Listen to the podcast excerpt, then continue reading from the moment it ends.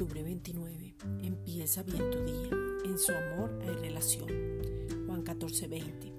En aquel día vosotros conoceréis que yo estoy en mi Padre y vosotros en mí y yo en vosotros. Relación es una conexión entre dos y para que esto pueda existir se necesita de una comunicación eficaz. Esta relación con el Padre es de cuidado, amor, buena comunicación y revelación de su amor. En cada relación hay trato, correspondencia, honor, honra, responsabilidad, libertad y transparencia.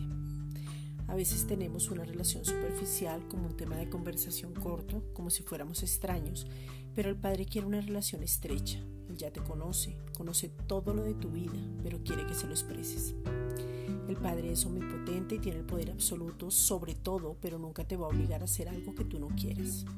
El Padre es omnipresente y está en todo lugar. Observar, te envía mensajes, pero nunca te va a detener. Tú siempre decides qué hacer. El Padre es omnisciente y conoce el pasado, el presente y el futuro, pero te ve hasta el final.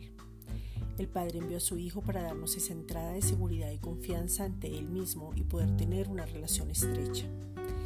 Esta es una reflexión dada por la Iglesia Gracia y Justicia.